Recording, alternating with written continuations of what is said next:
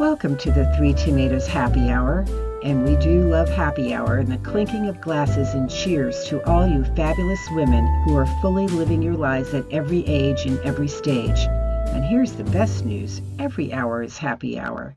So whether you clink cheers with your coffee mug or your afternoon cappuccino, remember, as the song says, it's five o'clock somewhere. Join us for some grown up fun, interesting, and stimulating conversations that will motivate, inspire, or just make you laugh. And for more grown up fun, visit our website, The Three Tomatoes, and the three is spelled out, and sign up for our newsletters. Now sit back and relax and enjoy the episode. Well, greetings, tomatoes. I'm Cheryl Benton, and I'm host of today's Happy Hour episode. And we're talking with Kate Somerset about dating in midlife. And she has a lot to say on this topic. She's the author of the recently published book, Mom, You Just Need to Get Laid The Adventures of Dating After Divorce, which tells her hilarious true account of moving from Texas to New York City after her divorce and her foray into dating. The book tells the stories of 15 different men that she's dated, and um, you'll be charmed and amused and inspired by these stories. And by the way, it's also available as an audiobook. And now I'm going to give a shameless plug. The audiobook was produced by the Three Tomatoes Book Publishing. So, welcome, Kate. I'm so happy to have you here. Thank you so much, Cheryl. I'm delighted to be here. So, first, I just want to say that I, I really love, love this book. And it doesn't matter whether you're single or married or what place you are in your life, it's just a really fun and engaging read. Um, but certainly for single women in midlife uh, who are ready to start dating, or like so many women I know who are doing online dating have actually gotten very disenfranchised with dating. Uh, your book is really a wonderful guide to approaching dating to in a in a very open and positive way where you actually have fun. And i think throughout this book you know we see we see that and and we see all those stories.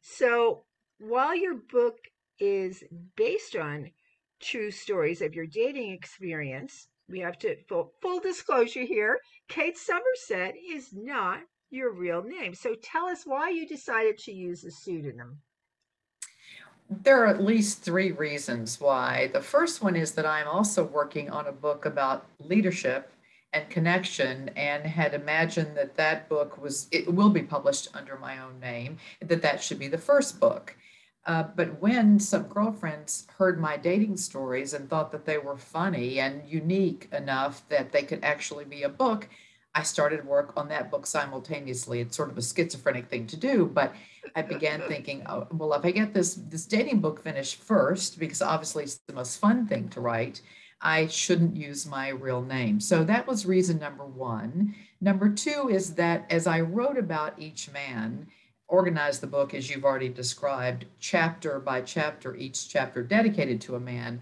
I could really write at arm's length and when I thought about my name is Kate, it just made it simpler to imagine that if the children of these men perhaps picked up a book, knew that they had the dads had potentially dated me, and then read their account of the dad's flirting, they might say, Oh my gosh, I didn't know my dad was like this. So I want to just give space to everybody. But I think the most important reason is that I really want everyone to believe that they can be Kate Somerset. I can't say that about myself, but Kate, she is me, but she's in some ways distant from me. And then I think of her as a character who's approached dating in a certain way.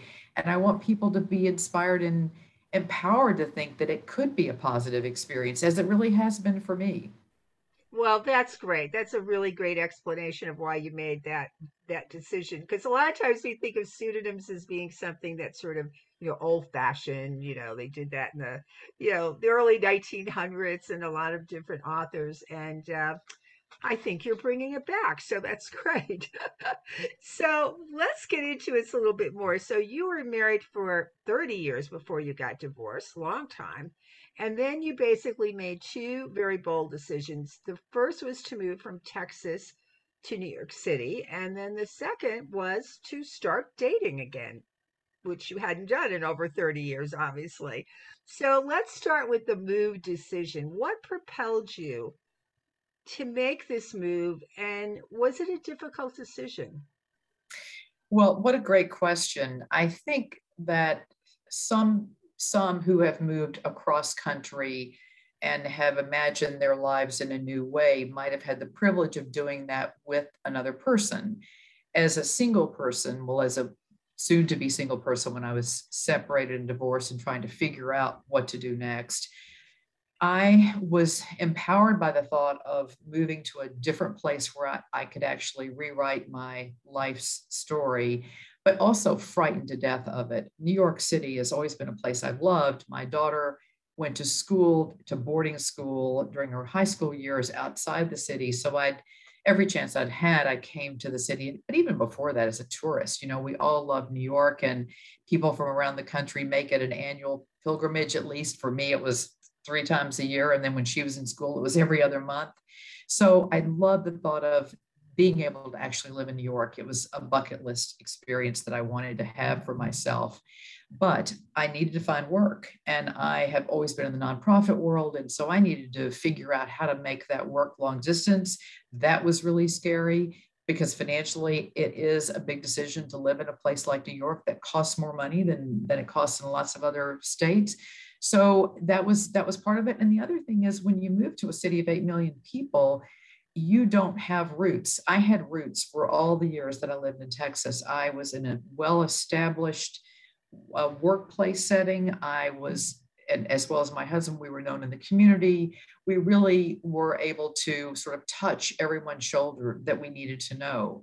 And when you give that up, you start over again, it's daunting but it's all worked for me. I, I, I think part of it is because I believe in being a connector, and that gives you a chance to build relationships. Well, kudos to you. I mean, that was really a very brave and gutsy thing that you did. And I know there are a lot of women who get divorced and, you know, they may be thinking about making changes. They may be living in the suburbs where, you know, everyone is still married or they're not really feeling comfortable with that. And sometimes they'll move into a city near them, but you really made the big move. And as we all know, visiting New York as a tourist is very different than actually living in New York. So did you feel a little bit like Dorothy and the Wizard of Oz? Like, you know, we're not in Texas anymore, people. I love that analogy. I don't know what New Yorkers think of Texans. I'm sure it changes daily based on, you know, your political persuasion and all of that but uh, there are some sophisticated people in Texas, and yet sophistication on Texas terms versus New York terms is different. Yes, it does feel very different, as you say, to not be a tourist, but to be a resident. It was everything. It was negotiating the subway system, it was figuring out how to do food shopping. Here I walk right. across the street from my apartment building and I'm buying something every day. And you don't do that when you live in Texas. You get in the car and you go to the big mega store and you buy. And it was also hearing languages, different languages, you know, around around my neighborhood. I can stand on a street corner and hear 10 different accents, not just New York accents, but languages. And it's it's so unique to be able to rub shoulders with people that are very different from you. And so while yes, it is daunting, it also is exhilarating. I've loved the experience of feeling like I'm part of the greatest city in the world. It's been fantastic. Well, that's great, and as a New Yorker, I like to hear that. and we're glad you we're glad you picked New York City. So once you were settled in New York, your next bold move was to start dating. And I can imagine after 30 years of being you know, married, that had to be very scary too. I mean, I know just so many women are like, I, I don't even know how to start. So, how did you get started and how did you sort of push yourself into taking those first steps? The first step is to decide that you want to date. Many women who are divorced, and in a, in whether it's a traumatic separation or whether it's amicable, is really probably irrelevant to figuring out that you that you might want to begin this process of dating again and dating is so different you mentioned 30 years well the experience of dating then versus dating now is so uniquely changed uh, there's no playbook. No matter how many books you read or how many people who encourage you to do this or that, you don't know until you do it yourself and figure out what your own style and, and your own way to relate to people is. But what I first decided to do was to go online. And I did it only because I thought it was it's like the speed dating version of dating. You can't meet as many people in person, whether somebody introduces you, which for me would have been more difficult since I didn't know people in this community as readily as I would have known someone in Texas to do that for me but you simply you're not going to run into people in the grocery store or you know in a in a you know, at a subway or whatever it is that wherever the location is, you think you might say hello to someone. It just doesn't happen over the transom as simply as it does online. So I created a dating profile, which in and of itself is its own experience. And I uh, described myself in that process and gathered some photos. And then I researched the dating sites that I thought might make most sense for me. And there's so many out there that you really have to do some due diligence joined five and started at this process by thinking about it like it was a job. And not a not in a painful way. I thought okay if i'm going to do this i'm really going to do this. The first week i think i've completed my dating profile on memorial day may 31st it was you know five years ago and I uh, had the next week, beginning in June, I had eight dates in seven days. So obviously, I had two on one date. One was lunch, one was dinner. But I thought, boy, this is really fun. You know, I, I actually, and not all eight were good by any means, but it was the process of doing it that to me was fun. I love to be, I'm a planner and I love being able to figure out next steps. And so that part was was just uh, enjoyable and then after I began to understand which of these five sites made more sense for me, I spent more time on a couple of them and they turned out to be where I met most, most of the people. But you do have to, some people say, okay, what's so scary about it is I had five bad experiences and I'm just going to stop.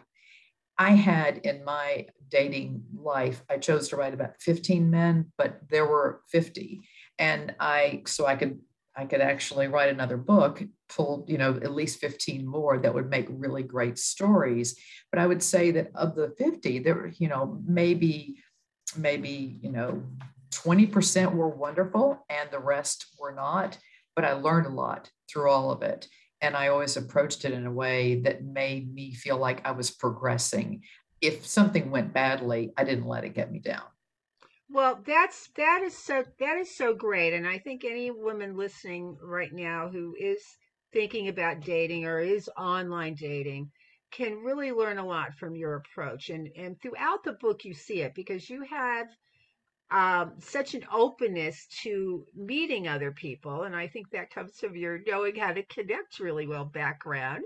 And we'll talk a little bit about how you made the con- interesting ways that you connected with some of these men before you actually met them and and and went on a date which i think made things interesting.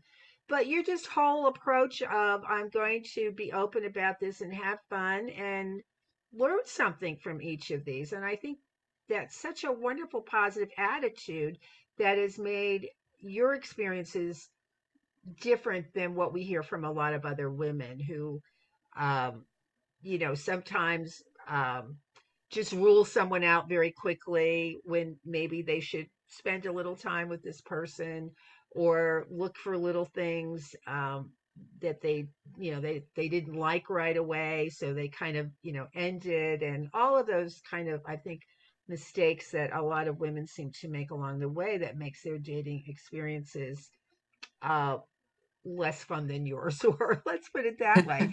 So what so tell us a little bit about which i think was really interesting how you connect with people how you connected with people before you actually met them. I actually have found that talking to people on the phone at length has given me a picture a window into understanding who they are.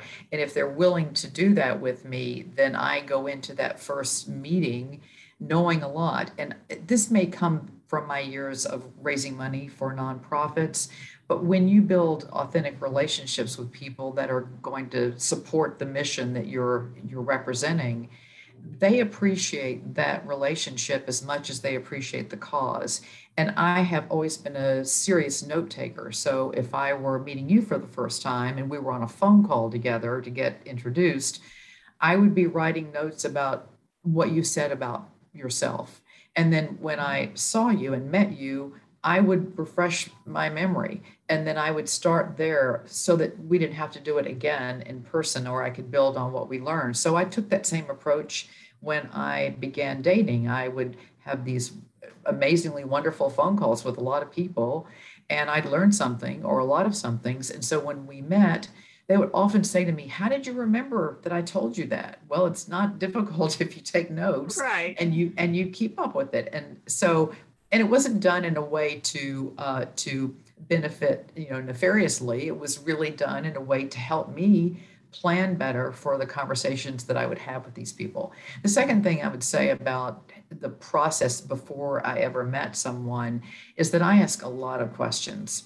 It's my way to get to know a person. I, I, really, if they try to give me the floor, I'll always do my best to turn it back towards them so that I can really focus on who they are. And then that gives me a way to know how I, where I fit in.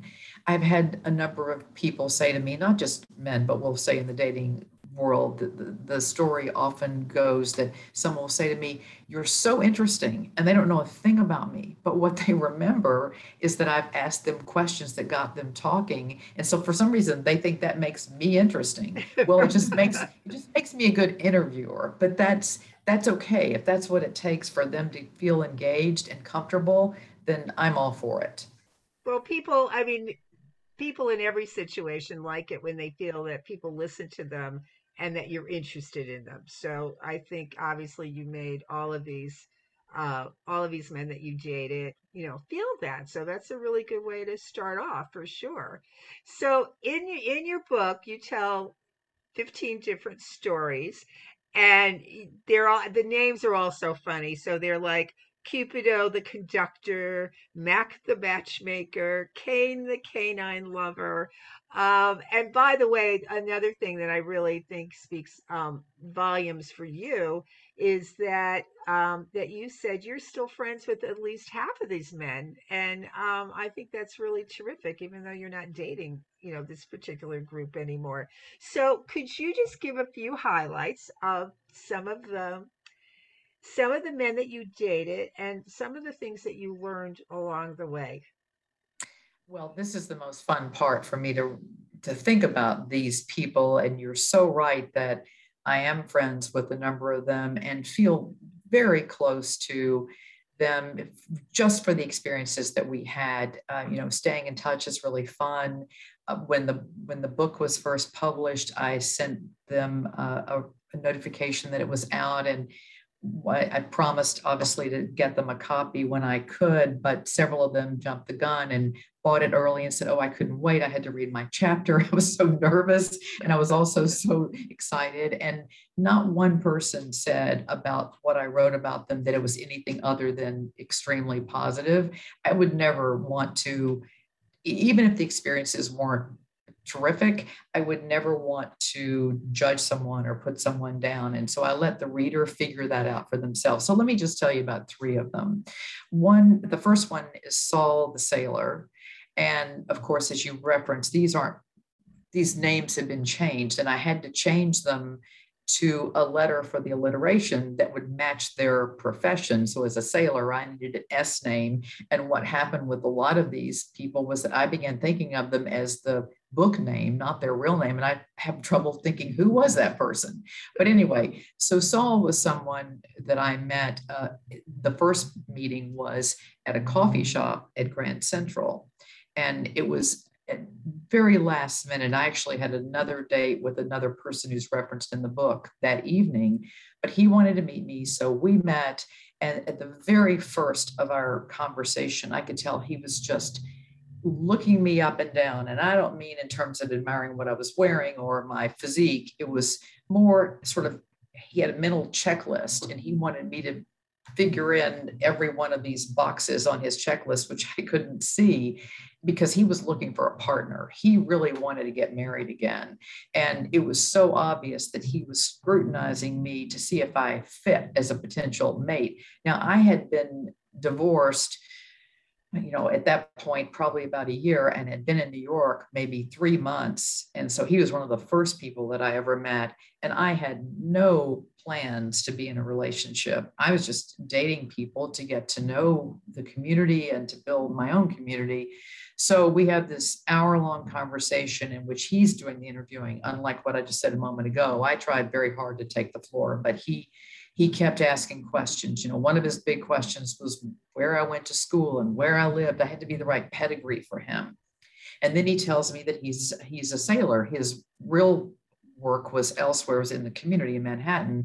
But four months of the year, he went sailing and he went to Sweden and he had a boat that he had there for 17 years. It was a big, a, you know, a big part of his life. And so at the end of our meeting, he said, um, you know, I think I could take you anywhere. Now, this he's never taken me anywhere at that point, but this was his conclusion.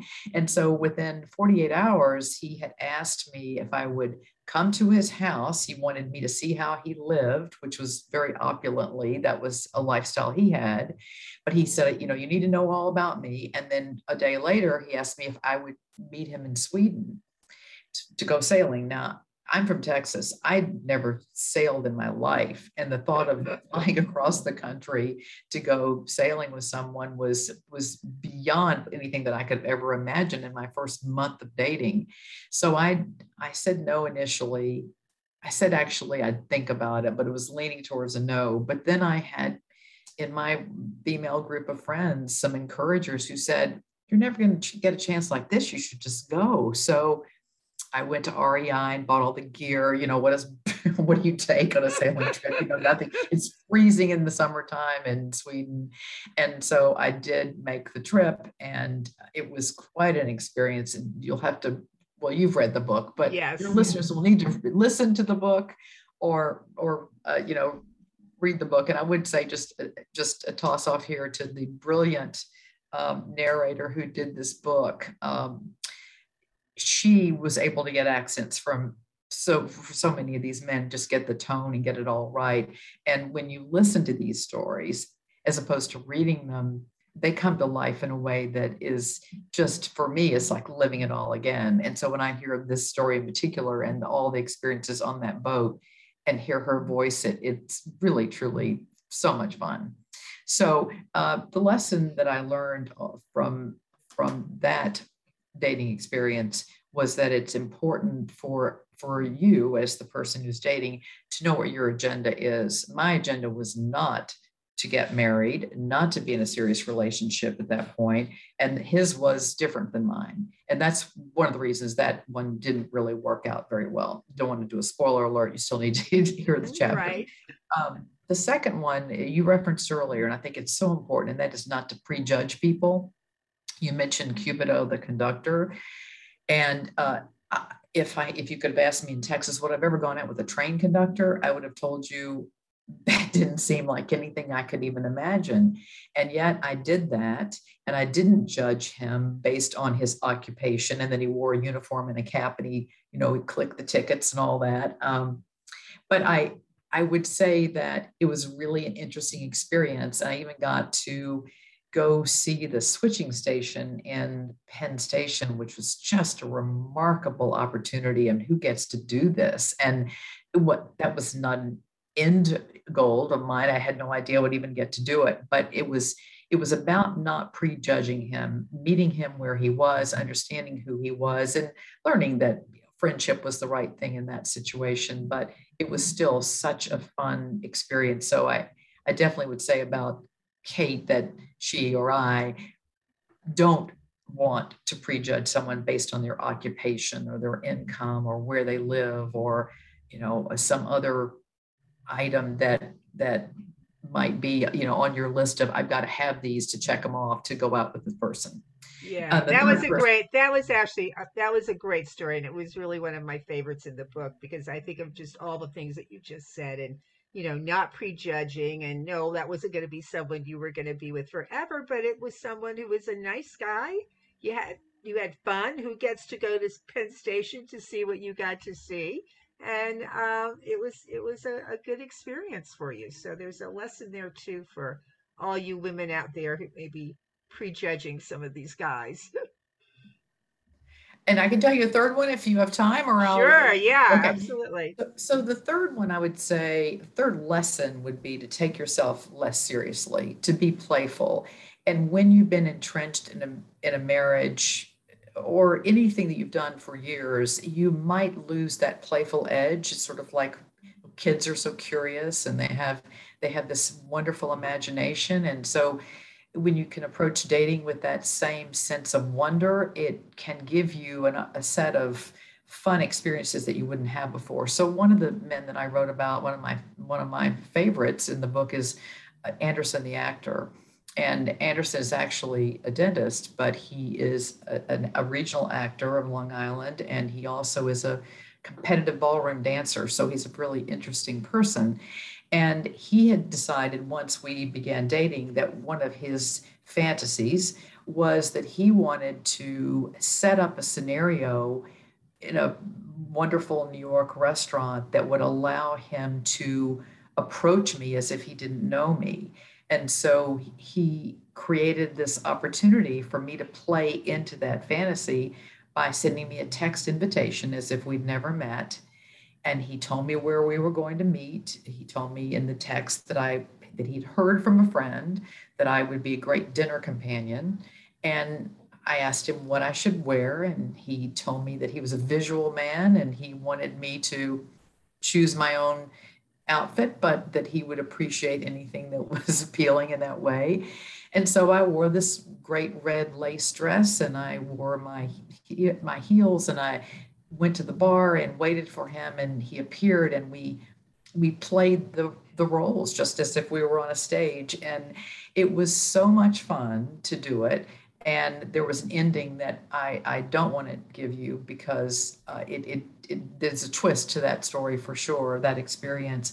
But that playfulness and that opportunity to to step out of the role whatever we think we're playing and to to be in someone's fantasy was just a unique experience for me. And I would encourage everybody to try that. Well, those are great. And there's one more, and it's um, Ezra the Entrepreneur, which was one of my favorite stories in the book because it was a really, really romantic, certainly very romantic first date that you had. And we're actually going to play some highlights of that first date from your audiobook. You mentioned the narrator, and I want to give her a huge shout out. She's actress and voiceover actress, and she did an incredible job. And her name is Laura Patinkin. So now let's take a listen. Awash in the glow of the evening's performance, we departed the theater on a high. Eh, what about a carriage ride in Central Park? he asked. You are an incurable romantic, I exclaimed.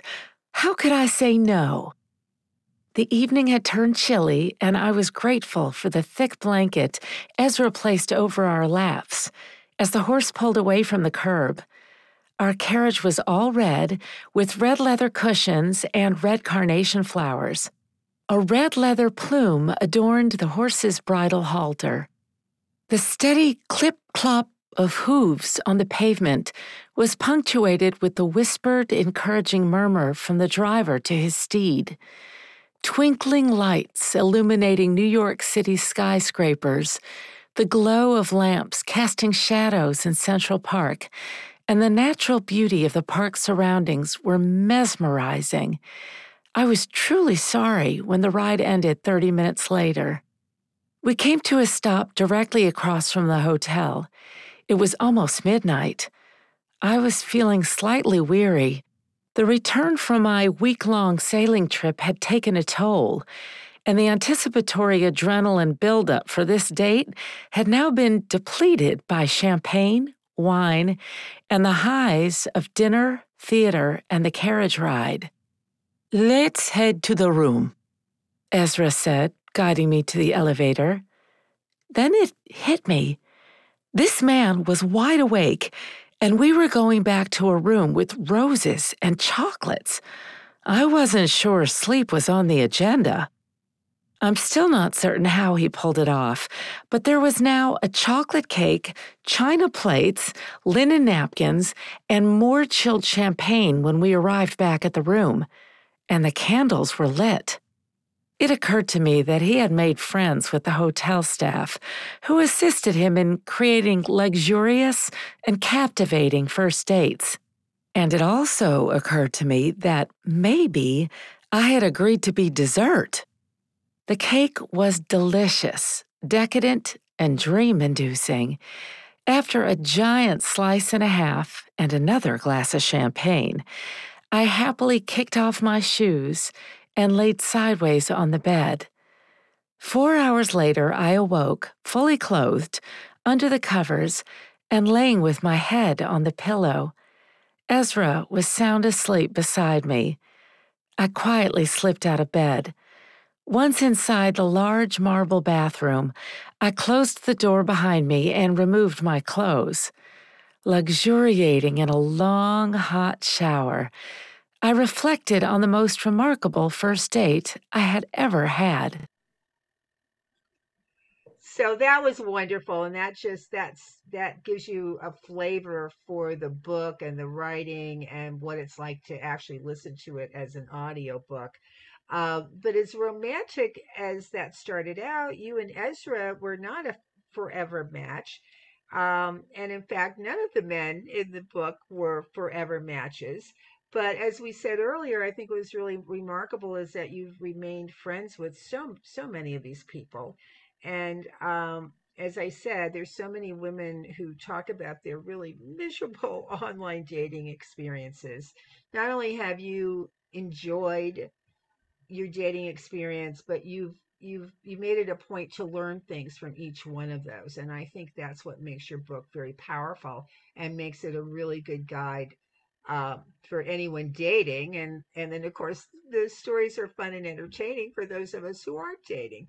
So could you just share a little bit of your dating advice, maybe maybe two or three really good points. And by the way, Kate um, does a column once a month for the Three Tomatoes called Date Like Date Like Kate, where she shares her uh, her dating advice. So maybe give us a, two or three good pieces of advice here.